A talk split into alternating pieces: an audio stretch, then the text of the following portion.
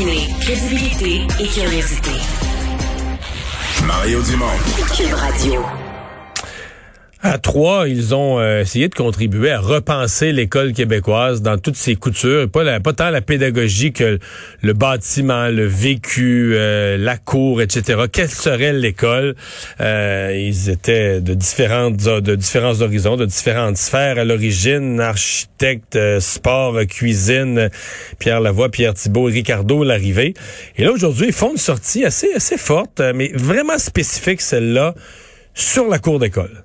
Euh, l'importance de la cour d'école, euh, même jusqu'à dire, mais ben là, il faudrait protéger quand on met des budgets pour la cour d'école, que ces budgets-là soient pas euh, déplacés ailleurs. Quand on lit ça, on a l'impression qu'ils ont qu'ils ont entendu dans le milieu des histoires se raconter que la cour finit toujours par être le, parent pauvre ou que l'argent de la cour finit ailleurs où on a plus de besoins.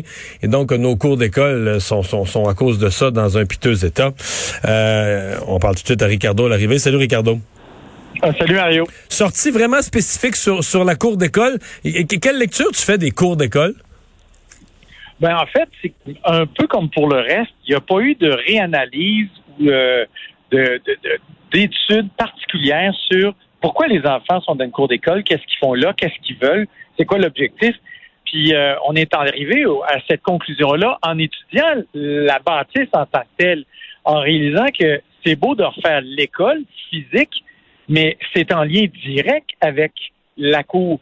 Et en faisant la tournée des écoles du Québec, on a vu qu'il y en avait qui étaient allés beaucoup plus loin, qui s'étaient défoncés, qui avaient trouvé des façons de faire. On le levait à l'étranger aussi.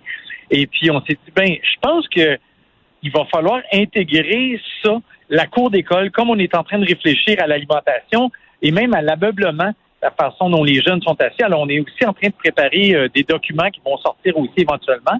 Là, c'est 230 pages sur la cour, sur qu'est-ce qu'on peut faire, comment on pourrait le faire. Puis on, on s'est mis à hauteur d'enfants. On a consulté presque 2000. Euh, il y, a énormément de gens qui ont travaillé là-dedans, des profs d'éducation physique, tout ça pour dire qu'est-ce qu'ils veulent ces jeunes-là? Ça, c'était la question hmm. numéro un.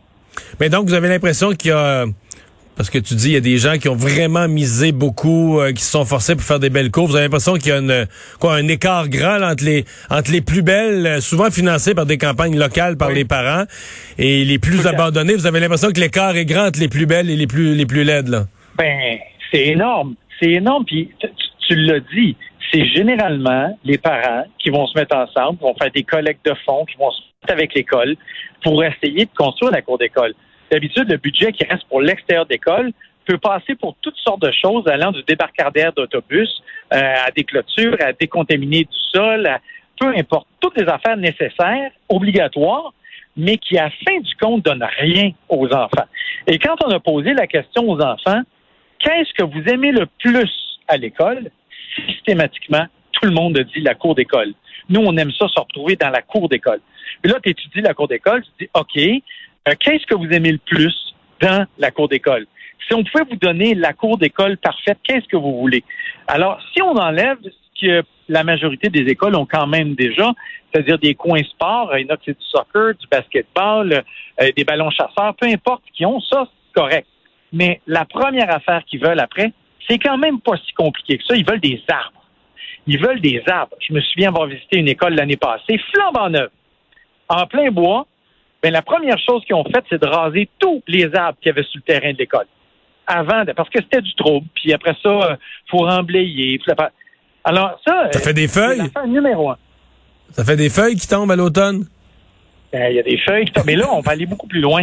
Quand on regarde le terrain, c'est dans la même vision que les cinq écoles qui sont en construction. Ben, en fait, il y en a trois en construction. Ça va vraiment bien. Québec est très avancé. Les gens de la région de Québec qui vont à Limoilou, la structure est déjà toute montée. Euh, à Saguenay aussi, c'est très avancé.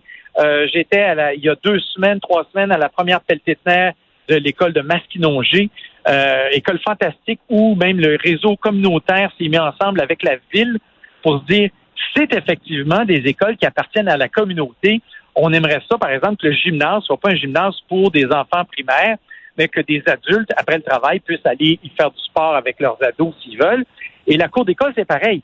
Dans le fond, c'est un peu un parc qui appartient à la communauté, au quartier, où tu peux retourner faire du sport après l'école, où tu peux avoir des jardins communautaires, ou s'il y a des clôtures de frost, pourquoi il n'y aurait pas euh, des kiwis, du raisin? Il y a tellement d'affaires qu'on peut mettre là-dessus.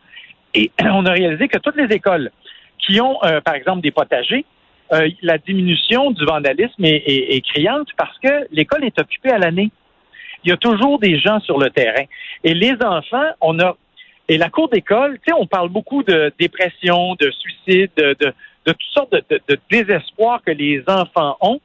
Ben, on a réalisé que l'école, dès que tu rentres au primaire, tu es dans un système de performance. Il faut que tu performes dans le sport le midi, tu performes dans ta classe, que tu performes tout le temps. Alors que le moment d'être dans sa cour d'école devrait être un moment de bienveillance. C'est un mot qu'on entend beaucoup, où si toi, c'est pas le sport qui t'intéresse, de discuter avec tes amis, c'est de prendre l'air, de prendre ton temps pour, pour manger. Ils sont où ces espaces-là? Alors, on, on, va retrouver quoi dans les futurs cours du Québec? Ben, tu vas retrouver des troncs d'arbres pour s'asseoir, des roches, des petits agoras, où un prof pourrait dire, hey, la gang, venez vous on va se faire le cours d'histoire dehors ou de français ou de ce qu'on voudra à la liberté des professeurs. Ça peut être des endroits, justement, où oui, il y a le sport, mais les parcours, les jeunes adorent les parcours. Alors, je pense à une école qu'on va construire à Rimouski, qui a une vue extraordinaire sur le fleuve, ben tu peux faire des sentiers qui sont là où les jeunes peuvent se retrouver, marcher, discuter. Puis là, on parle d'enfants entre 4 ans et 12 ans. Tu sais, je veux dire, c'est un univers euh, de protection, de sécurité, où tu as envie d'apprendre quitter, puis de ne pas te sentir justement encore le jugé. Puis c'est à l'école que le jugement, puis la stigmatisation commence. Donc, si tu es celui qui est un petit peu dans le bon point, tu rentres à l'école, puis tout de suite, tu vas être malheureux parce que tu ne performeras pas dans le sport, euh, ben c'est clair que dans ta tête, tu vas dire l'école, c'est pas le fun. Mais si tu dis en rentrant à l'école, moi j'ai du fun, j'aime ma cour, je vais passer 123 jours de ma vie euh, dans la cour si je calcule le nombre d'heures qui vont passer sur jusqu'à la sixième année, c'est une heure minimum par jour. Euh, la cour d'école, là, tu es plus là que partout ailleurs. Alors souvent on se dit ben, je pense que ça vaudrait au moins le coût de à peu près une classe. Que tous les enfants sur 20 ans vont pouvoir bénéficier. Quand ils vont être euh, vraiment en, fonction de vos premières écoles, avez-vous l'impression que ça va faire des jaloux? Ben, en fait, des, ouais, des jaloux. Oui, c'est clair. oui. Parce que, parce que ces écoles-là, c'est le milieu communautaire, euh, les centres de services, les professeurs, les directions d'école, les municipalités, c'est des centaines de personnes qui se sont mis ensemble pour le réfléchir, pour le voir autrement. Tu sais que quand une ville dit non, non, non, non, l'école est dans ma ville, moi, je veux participer, je veux mettre de l'argent comme municipalité dans le gymnase ou dans la cour d'école, euh, on va s'arranger pour que euh, le parcours soit sécuritaire. Tu sais, je veux dire, encore la semaine passée, il y a un jeune qui a été tué par un, chauffeur sur le bord de la route. Mais tu sais, quand tu envoies tes enfants à l'école, tu as envie de sentir qu'ils sont en sécurité sur un parcours intéressant. Puis ça, ça relève des municipalités. C'est un travail collectif pour un bien qui appartient à la collectivité, qui est payé par l'ensemble des citoyens. Alors, euh, ça, et la première, les premiers groupes à qui il faut poser les questions, c'est les enfants, puis ensuite tous ceux qui sont dans le milieu de l'éducation. Alors, euh, nous, on est très enthousiastes face à ça.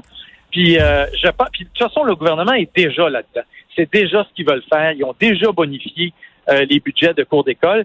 L'affaire, c'est juste qu'il faut s'arranger pour que s'il y a une bad luck euh, à quelque part, ben que le montant qui devait aller pour euh, la cour d'école puisse y rester. Parce que sinon, ben, ça peut prendre trois, quatre ans avant qu'il y ait des levées de fonds, puis que les enfants aient ce côté-là qui fait que finalement, l'enfant qui sort, qui a eu le temps de jouer dehors ou prendre l'air, jaser avec ses amis, ventiler, manger à sa vitesse, quand il revient en classe pour étudier, tu as euh, des enfants beaucoup plus aptes à apprendre devant les, les professeurs. Le professeur va se sentir beaucoup plus heureux parce qu'il n'est pas, il n'a pas été engagé pour faire de la discipline, il est engagé pour enseigner. C'est ça qu'il aime. Souvent, on va dire que une école adaptée avec une cour d'école qui, qui, qui est digne de ce nom, c'est un peu comme un prof suppléant de plus. Euh, ça met tout le monde dans un autre état d'esprit. Euh, et puis, euh, ben ça, je veux dire, surtout en période de pandémie, c'est compliqué en ce moment. Oui, il y a de la surchauffe, mais ces enfants-là, plus que toutes les autres générations, vont avoir besoin d'un système scolaire extrêmement, euh, je dirais, gratifiant, sécurisant. Sinon, on va le payer très cher comme collectivité dans 15-20 ans. Ricardo, merci beaucoup. Ben, c'est moi qui te remercie. Salut, à une prochaine.